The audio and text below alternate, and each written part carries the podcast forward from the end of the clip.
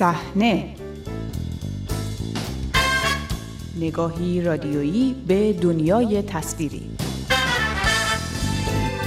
سلام و درود به شماره تازه مجله هفتگی صحنه خوش آمدید. من بابک قفوری آذر هستم. در این شماره با کاوه مظاهری فیلمسازی که به تازگی با به آب انداختن جوایزش از جشنواره فیلم فجر خبرساز شد گفتگو می‌کنیم. با صحنه همراه باشید. سینمای ایران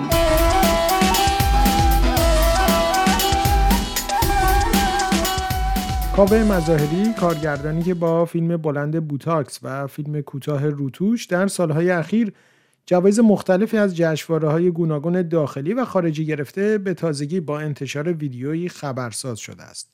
آقای مظاهری در این ویدیو که در روزهای میانی برگزاری جشنواره فیلم فجر منتشر کرد دو سیمرغ بلورینی را که پیشتر از جشنواره فجر گرفته بود به رودخانه میانداخت و می‌گفت دیگر در این سیستم به گفته او تمامیت خواه و آدمکش فیلم نمی‌سازد. با آقای مظاهری که این روزها خارج از ایران است و ویدیو اعتراضیش را هم پیش از خروجش از ایران ضبط کرده گفتگو کردم. به چه دلیل احساس کردیم باید در این مقطع چنین اقدامی رو انجام بدیم بعد از ماجرای محسا امینی و حوادثی که بعدش اتفاق افتاد یعنی توی دو هفته اول حوادث به طرز سعودی و عجیبی یهو اوج گرفت و من به چند تا دوست نزدیک دارم و جمع شدیم و من گفتم که بچه ها من تصمیم دارم که دیگه فیلم نسازم. یعنی حداقل تو این شرایط قطعا دیگه فیلم نمی‌سازم. دلیلش هم این بود که در واقع اتفاقی که داشت تو جامعه میافتاد اساسا خیلی خیلی جلوتر از چیزی بود که ما توی سینما داشتیم بهش فکر می‌کردیم. و فکر می‌کردم که طبیعتا من باید همراه این قضیه باشم و در جریان باشم تا اینکه حالا برم یه فیلمی که الان دیگه قصهش واقعا دیگه موضوعیتی نداره اساسا بخوام بهش فکر کنم و بسازم. و ضمن اینکه اصلا دیگه در ادامه اتفاقای عجیب غریبتر میافتاد و اساسا ذات سینما یه ذره اصلا برام رفت زیر سوال و اینکه چرا اصلا الان با ما اصلا به چیزی به سینما دیگه فکر بکنیم به این جوری که توی ایران در واقع هستش. چرا این اتفاق این سوال رو به ذهنتون رسون می‌دونیم 44 سال از انقلاب سال 57 میگذره. مقاطع گوناگونی بوده در تاریخ بعد از انقلاب که شبیه این اتفاقا برای هر نسلی ممکنه بیفته و اونها هم براشون مهیب باشه این اتفاقات. چرا الان تو این مقطع اینطور که گفتین ذات سینما براتون زیر سوال رفت؟ ببین چیزی که الان به عنوان سینما در واقع توی ایران داره ساخته میشه خب خیلی خیلی عقبتر از چیزیه که کف جامعه داره اتفاق میفته یعنی عملا سینما خروجی سینما با هر زور زحمتی عقبتر از چیزیه که تماشاچی داشته. حالا من اون موقع که این تصمیم رو گرفتم مثلا فرض کنید یک ماه از ماجرا گذشته بود. تو اون یک ماه طرف حداقل سه بار توی فیلم های وایرال شده دیده که یک نفر تو خیابون تفنگ رو گرفته سمت کسی که داره فیلم برداری می‌کنه و, و به صورت مستند کسی که داره فیلم برداری می‌کنه میمیره. این شوخی نداره داستان نه این آدم داره میمیره. ما چه فیلمی می‌خوایم برای این کسی که همچین تصویری رو دیده بسازیم که از این جلوتر باشه؟ یعنی اصلا موضوعیت نداره دیگه سینما به نظر من. یعنی ذات اون چیزی که به عنوان سینما ایران الان داره داشت تعریف می‌شد اصلا دیگه خیلی خیلی خیلی عقبتر از این خیلی خیلی. مسئله حجاب هم که در واقع مزید بر علت. یعنی وقتی که این همه آدم این همه در واقع خانم تو ایران خیلی شجاعانه حجابشون رو برمیدارن خب من اصلا چرا بعد من فیلم با حجاب بسازم؟ اصلا می‌دونی چی میگم؟ یعنی اصلا دیگه به لحاظ اجرایی مثلا قضیه زیر سواله. ولی پیشتر شما فیلم ساخته بودید دیگه با هجاب فیلم ساخته بودین و اونجا هم دوگانگی زندگی بیرون و داخل برای طیف گسترده ای از طبقات مختلف جامعه ایران به خصوص در زمینه هجاب مطرح بوده. این سینما باید رد شد چیزی که الان هست. یعنی بعد به نظرم اگه می‌خواد باشه بعد به یک حالت متحورانه تبدیل بشه به یه چیز دیگه. یعنی شاید اساسا باید از بین بره و یه چیز دیگه ساخته بشه. یه اصطلاحی حالا شاید اینو بگم شاید یه ذره حرفی که دارم می‌زنم قابل درکتر باشه چی دارم میگم. اینه که ما یه چیزی بین خودمون و دوستامون می‌گفتیم. می‌گفتیم این اتفاقات در واقع بعد اینکه به هر حال دو سه ماه از اتفاق گذشت و یه کمی ماجرا برامون تهنشین تر شد به لحاظ اینکه بفهمیم چی داره اتفاق میافته در واقع اصطلاحی بین خودمون بود. می‌گفتیم انگار همه چی ریست شده. یعنی انگار همه دوباره باید بیان از اول همه چی رو نه فقط سینما. همه چی از اول باید دوباره تعریف بشه. نمی‌دونم چه جوری این اینو می‌تونم الان در قالب مثلا دو تا سه تا جمله توضیح بدم ولی این در واقع نتیجه ای بود که واقعا شخص من بهش رسیدم که انگار همه چی دیگه reset شده. یعنی مثلا فرض کنید شما در زمینه سینما دیگه اصلا اون کسی که ما تا پارسال بهش می‌گفتیم سوپر استار شاید دیگه الان اصلا سوپر استار نباشه. یعنی کار نکنه. کما اینکه ما تو فروش فیلم ها و اساسا استقبالی که مردم نسبت به سینما دارن می‌کنن این داریم می‌بینیم. یعنی اگه واقعا واقع بینانه بخوایم با قضیه برخورد کنیم این اتفاق تو خیلی چیزا افتاده. تقریبا این که قضیه reset شدن به نظرم برداشت اشتباهی نبود که حالا اطرافیان من خود من داشتیم نسبت به کلیت ماجرا. و چرا احساس کردیم به این شکل در واقع باید نمایش بدید با شکل اعتراضتون رو با به آب انداختن سیمرغ های جشنواره فیلم فجر. جشنواره فجر در واقع یه جوری بزرگترین نماد یا بزرگترین جلوه تصویری و رسانه‌ای سالگرد انقلاب ایرانه. یعنی چیزی که در واقع در تمام این سالها بوده و تقریبا هممون هم می‌دونیم. و سطحی از در واقع جلوهگری رو داره که اکثریت مردم اکثریت قاطع مثلا به اتفاق مردم درگیرش میشن یا حالا در جریانش قرار می‌گیرن. به نظرم برگزار کردن جشنواره فجر حالا اون موقعی که من این کاری کردم که جشنواره برگزار نشده بود و الان یعنی این وضعیت مفتزهانه ای که الان برگزار شده به حال اتفاق نیفتاده بود. اون موقع به نظرم ایده حاکمیت این بود که این جشنواره به هر زور و ضربی برگزار بشه که این انگار یه جور پایان بندیه برای اینه که بگه ببینید همه چی دیگه عادیه. یعنی چیزی که همه دارن میگه عادی سازی به نظرم یکی از مهمترین جلوه هاش این بود که این جشنواره برگزار بشه و همه هم بیان OK همه چی باشه. و احتمالا شما عنوان خبرنگار می‌دونید که خیلی فشار خیلی زیادی به جامعه سینمایی از سمت نهادهای امنیتی اومد که فیلماتون رو برسونید. حالا این نهاد امنیتی بعضی مستقیم کاری کردن بعضی از طرف ارشاد این کاری کردن. یعنی چیز خیلی مخفی نیست بر با پرس‌وجو از جامعه سینمایی راحت میشه بهش رسید که حرف من درسته چیزی که به خودم شخصا در جریانش و فیلم هایی که اصلا اساسا بعضیش اصلا قرار نبود به این زودی آماده بشن. یعنی تو مرحله پس تولید بود و فلان و اینها و حتی بعضی اصلا پلن نداشتن بدن به فجر مثلا می‌خواستن از جاهای دیگه شروع بکنن پخششون رو و مجبور شدن این کار رو بکنن. و بعضی از فیلم ها هم که اصلا به لحاظ قانونی اصلا طبق آیین نامه جشنواره اصلا نباید وارد جشنواره می‌شد. من اون موقعی که این کاری کردم خب فکر می‌کردم به حال این اتفاقا میفته قابل پیش بینی بود با فشاری که در واقع داشتن به سینماگران می آوردن به سینماگران به هر حال به صورت می‌تونم بگم به اکثریت مخالف بودن کما اینکه به خیلی هم جلسه مطبوعاتی و جشنواره هم شرکت نکردن. من فکر کردم این یعنی تنها چیزی که می‌تونه این قضیه رو احتمالا زیر سوال ببره در حد اندازه خودم. یعنی خیلی ادعای خاصی ندارم واقعا. در اندازه خودم اینه که خب تهش اینه که ما قرار این جشن برگزار که این سیمرغ رو بگیریم دیگه. حالا من دو تاشو دارم. اصلا میگم کلا در همچین مواردی که مثلا بحث و روند منطقی کارساز نیست. اصلا آدم فکر می‌کنم بعد بزنه زیر میز. فکر کردم اصلا کلا میگم تهش اینه دیگه. اینو بندازم دور.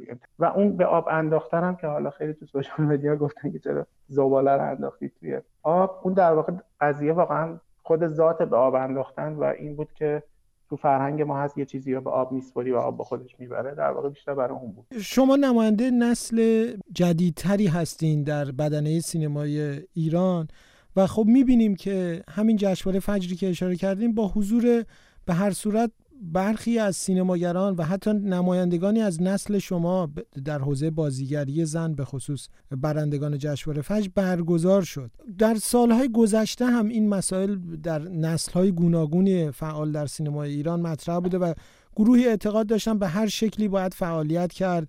مسائل مختلفی از این که ذات کار فرهنگی و هنری اصولا زنده ماندن در این شرایط در مقابل این مقاطع به ادامه کار اصرار میورزن. الان نسل جدیدتری که شما نمایندشون هستین درگیر این شده. هم نگاه افراد هم نسل خودتون به این اتفاقاتو که الان تو جشنواره نمایندگانی داشتن می‌بینید چگونه فکر می‌کنید؟ و فکر می‌کنید چرا دوباره نسل دیگری هم که شما هستید نسل جدیدتر هم درگیر همون مسائل نسلهای قبلی شدن که مقاطع مختلف بعد انقلاب رو پشت سر گذاشتن؟ اینکه مثلا فرض کنید ذات هنر به اینه که مثلا زنده بمونه ما برام کار فرهنگی بکنیم می‌دونید این الان آخه این ما راجع یک پروسه زنده داریم صحبت می‌کنیم. مثلا حرف من ممکنه شیش ماه دیگه فرق کنه باید فرق کنه. یعنی اگه بخوایم در جریان باشم لزوما حرفم الان بگم الان مسئله اینه. به نظرم روز اینا قاعده نیستش که به صورت کلی ما تعریف کنیم بگیم همیشه اینه نه واقعا یه وقتایی اکشن درست اینجوریه که تو هیچ کاری نکنی. یه وقتایی اکشن درست اینطوریه که تو اتفاقا زیاد کار بکنی. یه وقتایی اکشن درست اینه که تو برقصی. یه وقتی باید ناراحت بشی. یعنی نمی‌دونه آدم. بعد ما این موجود زنده ایم و جامعه هم یه موجود زنده است با هم در تعاملی. من فکر می‌کنم که این حرف الان می‌دونی مثل همین همینقدر خنده داره که مثلا در اختتامیه فجر یه نفر رفته داره میگه از دموکراسی صحبت می‌کنه. معنی نداره. ما داریم مثلا در دیکتاتوری ترین شرایط ممکن از دموکراسی صحبت می‌کنیم. اصلا می‌خوام بگم این الان اینجا الان خندهدار به نظر میاد. یعنی اصلا من اصلا وارد این بحث نمیشم چون اینقدر به نظرم بحث بی ربطیه. منظورم بحث کردن راجع به همچین کسی که همچین تئوری داره. من اصلا هم نظرش نیستم که بخوام راجعش بحث ولی در مورد اینکه نسلات چرا بعضیا میرن ببین این فکر می‌کنم یکی از بزرگترین دستاوردهای جمهوری اسلامیه که همه رو بوقلمون صفت برو برده خیلی صادقانه بخوام بگم این کلمه رو می‌تونم ببرم ولی تو یه جایی به نظرم به این نتیجه می‌رسی که من نمی‌خوام تو این سیستم بوقلمون صفتی باشم. یا اینکه خیلی شرافتمندانه یه جایی انتخاب می‌کنی که اصلا هیچ وقت نباشی. اون دیگه خیلی آدم شریف تریه ولی خب متاسفانه بعضی هم دوست دارن دیگه. یعنی بعضی ها این می‌سازه بهشون. من هیچ کلمه معدمانه تری نسبت این چیزی که الان گفتم نمی‌تونم پیدا کنم. مثلا اینکه مثلا تو به قول اسقر فرادی یه پاتو می‌ذاری این ور جوب یه پاتو می‌ذاری این ور جوب. بالاخره این جوبه یه جایی گشاد میشه دیگه. نمیشه که این کار کرد. یه جایی بالاخره الان به نظر من شرایط خیلی سیاه و سفیده. شرایط خاکستری نیست. این مال مثلا زمان اصلاحاته که تو خودت هم تجربهشو داری احتمالاً. به هر حال ما این تجربه رو گذروندیم. می‌دونی؟ اون زمانی که خاکستری بوده رو گذروندیم. فکر کردیم میشه یه کارایی کرد. فکر کردیم نمی‌دونم امیدوار بودیم به تغییراتی. بارها این امیدمون و امیدواریمون به در بسته خورده. الان اینجوری نیست دیگه. الان واقعا سیاسفید مشخص قضیه. من اینجوری فکر می‌کنم. یا اگه کسی نظر مخالفی داره خب طبیعتا نظرش برای خودش و احتمال عمل کردش. توجیه پذیره دیگه. و چرا فکر می‌کنید که سینمای ایران به شدت درگیر این بحران که میشه اسمشو مثلا مشروعیت یا عدم پذیرش از جانب برخی مخاطبان خودش دونست؟ چرا سینمای ایران الان در این بحران به خصوص به شدت درگیر شد؟